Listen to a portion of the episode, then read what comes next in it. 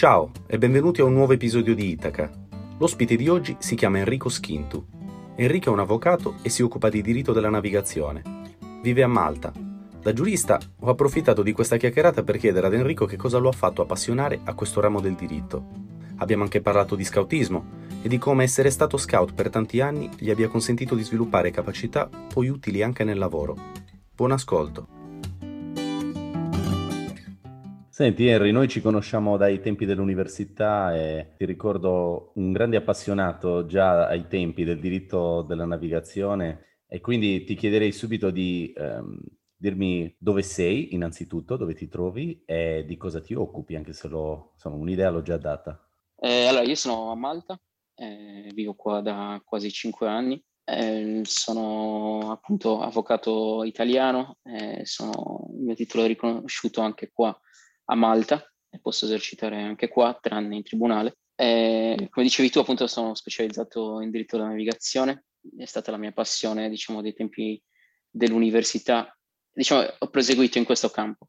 Perché sono qua a Malta? Perché eh, Malta è il primo stato eh, in Europa come eh, numero di imbarcazioni e di navi battenti bandiera di, del determinato stato, in questo caso eh, bandiera maltese in Europa. Quindi ho pensato appunto di inviare un curriculum qua cinque anni fa e mi ritrovo ancora qua.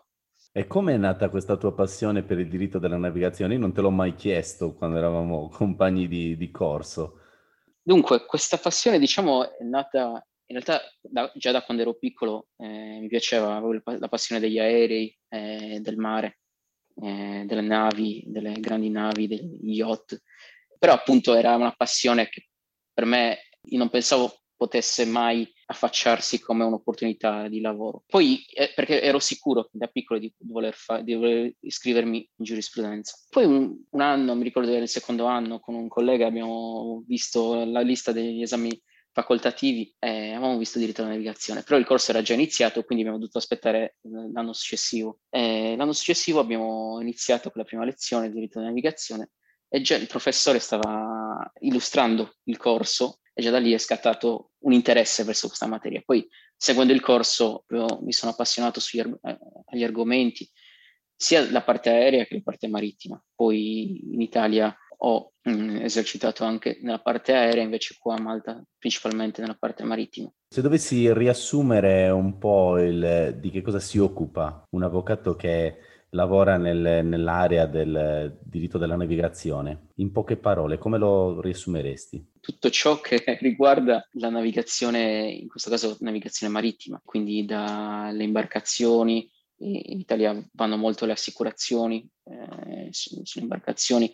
Io qua faccio più societario, riguardante il societario commerciale, diritto commerciale e diritto societario eh, legato al diritto alla navigazione perché ovviamente per questioni soprattutto di responsabilità una società, un, un'imbarcazione deve avere dietro una società a responsabilità limitata per limitare appunto gli eventuali danni che appunto ci possono essere durante la navigazione o anche durante la sosta in porto. Però appunto mi occupo di tutta la parte eh, societaria eh, anche eh, della ovviamente registrazione di nave, imbarcazioni, trasferimenti di proprietà di yacht e quindi tu sei a Malta per il lavoro, nel senso hai scelto la destinazione in cui ti trovi ora principalmente perché era il posto giusto per fare quello che volevi fare. Esatto.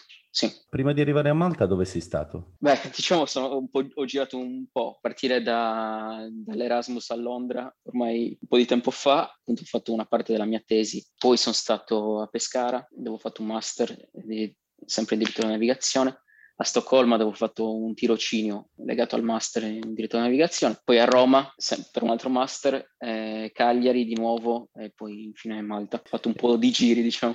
In base a quale criterio hai scelto il tipo di master eh, o il, il luogo in cui trasferirti per studiare, per esempio? Vabbè, diciamo che in questa materia i master, soprattutto al tempo, non erano tanti. Avevo adocchiato questo master a Pescara in diritto ed economia del mare, che era un master di uno dei più vecchi master in Italia eh, in questo settore. La mia era la ventesima edizione del master. Mi sono trasferito lì perché ero interessato, eh, poi ho vissuto lì poi per un altro anno, quindi ho fatto un anno di master e un altro anno appunto ho lavorato lì eh, nel settore del diritto della navigazione aerea. Questo di pescare, diciamo, è stato il primo. Poi ho vinto una borsa di studio per partecipare a un master eh, a Roma, eh, lega- sulla base della tesi che ho fatto il master di, di Pescara, e quindi poi ho deciso di trasferirmi a Roma. Però all'inizio il master di, di Roma lo seguivo da Pescara, perché viaggiavo eh, ogni volta per poter... Eh, prendevo la corriera la mattina presto e tornavo la, la sera, perché comunque eh, non era tutti i giorni, era tre volte a settimana e quindi comunque potevo riuscire eh, tranquillamente a lavorare negli altri giorni e a viaggiare durante il weekend. Per chi come te volesse specializzarsi in questa materia, gli studi universitari sono sufficienti oppure è quasi d'obbligo fare dei master o dei corsi di specializzazione come hai fatto tu? Penso che sia quasi d'obbligo fare dei, dei master, dei corsi di specializzazione, assolutamente, perché eh, io ho provato a dare, eh, quando ero all'università, tutti gli esami nel settore, che in realtà è un settore abbastanza eh, che si colloca a metà tra il diritto internazionale, il diritto commerciale, un po' di diritto amministrativo, comunque è un settore, è una materia che abbraccia diversi ambiti, però gli esami universitari, io ho dato tre esami, quattro esami in questo settore, non erano abbastanza, comunque serve un ulteriore step, secondo me, eh, in questo settore per poterti considerare specializzato in diritto navigazione. Ed è facile poi trovare anche opportunità di tirocinio o di lavoro? Non proprio, non proprio, non è, non è semplicissimo, anche perché è un settore molto limitato, quindi eh, non è così semplice trovare opportunità di tirocinio. Quindi queste magari aumentano all'aumentare della tua competenza, della tua specializzazione? Senz'altro sì se fai dei master o dei corsi di specializzazione è più probabile che tu riesca a trovare delle opportunità per inserirti esatto. nel settore. Esatto, esatto. Senti, se guardando indietro tu dovessi pensare al, al migliore e al peggior consiglio professionale che hai ricevuto, quali sarebbero questi due? Allora, il migliore eh, consiglio professionale è stato quello forse di un amico che mi ha consigliato, è stato lui, diciamo, chiacchierando, una, era una chiacchierata al telefono, parlando appunto di, delle varie opportunità che ci potevano essere in giro, mi ha detto, ma hai provato a, pens- a, a pensare a Malta come carriera, anche perché hanno un sacco di... il, loro registro navale è molto ampio, dagli un'occhiata, vedi se, eh, se ti può interessare. E io effettivamente poi sono andato a controllare, effettivamente ho trovato l'opportunità giusta, diciamo, con quello. Quindi è, da lì è, è, partito tutto. Peggior consiglio, non lo so, non... ce ne sono alcuni, ma poi eh, consigli, alcuni consigli non li ho proprio seguiti perché non saprei dirti esattamente qual è stato il, il peggiore. Almeno sei stato in grado di eh, individuarli e non seguirli. Esatto, alcuni sì, alcuni sì. E quali sono le sfide più grandi che hai dovuto affrontare per riuscire a ritagliarti un ruolo come quello che hai ora e che finalmente ti, ti consente di seguire la tua passione, di lavorare come avvocato in un'altra giurisdizione, nel settore che più ti piace? Avrai incontrato delle sfide? Beh, io penso che la, la sfida eh, maggiore, soprattutto per la nostra generazione, per, per noi, eh, il nostro problema principale è stato al momento della laurea noi ci siamo laureati, pronti per entrare nel mondo del lavoro, eh, c'era la crisi economica globale eh, dove eh, in Italia vabbè, c'era il blocco del turnover nel, nella pubblica amministrazione, poi in generale c'era la crisi, e tutti parlavano di crisi, quindi il problema principale è stato mandare curriculum e non ricevere neanche risposta, mandare centinaia di curriculum in tutto il mondo, diciamo, soprattutto vabbè, io principalmente in Italia, in Europa e poi anche in tutto il mondo, eh, ricevere veramente pochissime risposte, molti no, qualche forse, però principalmente neanche una risposta. Quello è stato la cosa, eh, il problema principale durante, dopo la laurea, che da un certo punto di vista mi ha spinto a specializzarmi sempre di più nel settore, perché ovviamente io non sono mai rimasto fermo, quindi ho sempre fatto la pratica forense, mentre studiavo ho lavorato anche in altri studi, eh, legali, ho lavorato anche altrove, però il fatto che non trovassi una eh, stabile, un, un, stabile posto di lavoro eh, mi ha spinto diciamo a seguire il primo master, poi il secondo, è vero l'ho vinto, però eh, diciamo che se avessi avuto un lavoro stabile magari non, non, l'avrei, non l'avrei fatto, anche se col sonno di poi è stata comunque una bellissima esperienza ed è stato molto formativo.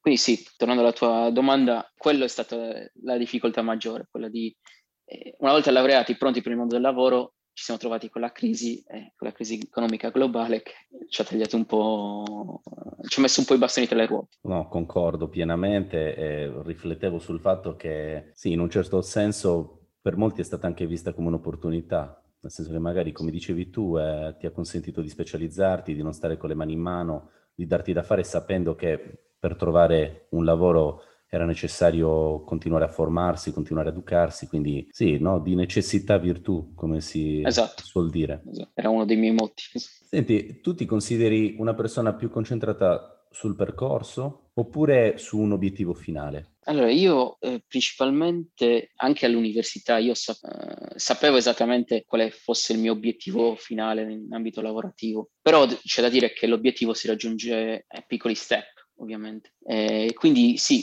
ho in mente il mio obiettivo finale in genere, però diciamo che mi godo il percorso, cerco di godermi sempre il percorso, sapendo che servono piccoli step per poter eh, raggiungere l'obiettivo finale, che poi ovviamente l'obiettivo finale può diventare uno step a sua volta e avere un altro obiettivo più distante una volta raggiunto. Certo. Senti, c'è una domanda che ti voglio fare che forse ti metterà in difficoltà. Se tu fossi un esploratore del vecchio continente, no? tu sei appassionato di diritto della navigazione, se tu fossi un esploratore del vecchio continente in un'epoca pre-scoperta del resto del mondo, quindi il resto del mondo ancora inesplorato, in quale continente ti piacerebbe approdare per primo, quindi prima di tutti gli altri e perché?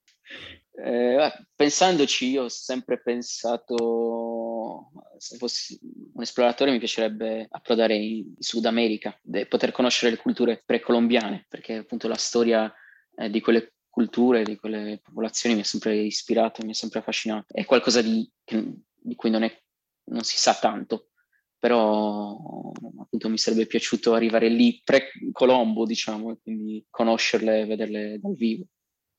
Hai avuto l'occasione di viaggiare in Sud America finora? No, no, purtroppo no, ma è una delle mie mete. Dove vorresti Appena andare? sarà possibile. Se dovessi scegliere un paese in Sud America? Un po', diciamo, eh, tutti, mi piacerebbe il Cile, il, il Brasile, l'Argentina, la Colombia. Sì, un po', un po', tutti mi piacerebbe tanto. Eh, però ovviamente serve tempo per, per, per questo. Eh. Ovviamente in questo periodo non è possibile viaggiare soprattutto in Sud America, perché la situazione lì è, è, tragica. Sì, penso che tutti stiamo un po' aspettando che sia possibile nuovamente viaggiare per potersi fare anche un viaggio un po' più esotico. Esatto.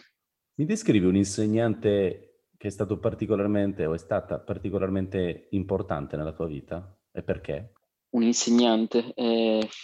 Anche fuori dalla scuola, eh? Non so, magari non c'è, vabbè, ci sarebbero diverse persone da, da nominare per questo, per risponderti a questa domanda. Forse eh, pensandoci, eh, dico eh, che più che un insegnante è un'esperienza. A mio parere, un'esperienza che è stata molto importante nella mia vita è stato lo scautismo. Eh, io ho fatto 18 anni di scautismo, in, questi, in quegli anni ho imparato appunto a lavorare sodo per poter raggiungere gli obiettivi, farlo in team, farlo tutti assieme e, e anche eh, potermi adattare diversi, a diverse situazioni. Questo in qualche modo mi ha formato tanto, questa esperienza.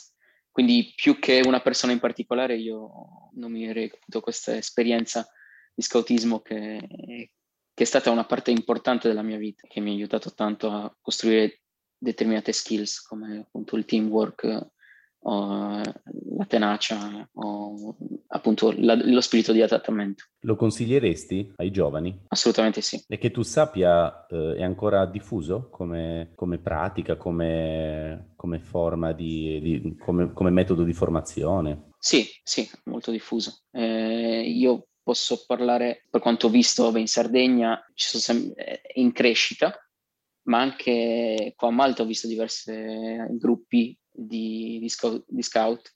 Una volta stavo passando qua nel lungomare vicino a dove vivo io, praticamente eh, volevo affittare una canoa perché ho visto tante canoe, ho fermato delle persone così a caso e gli ho chiesto scusate sapete dove si possono affittare delle, delle canoe?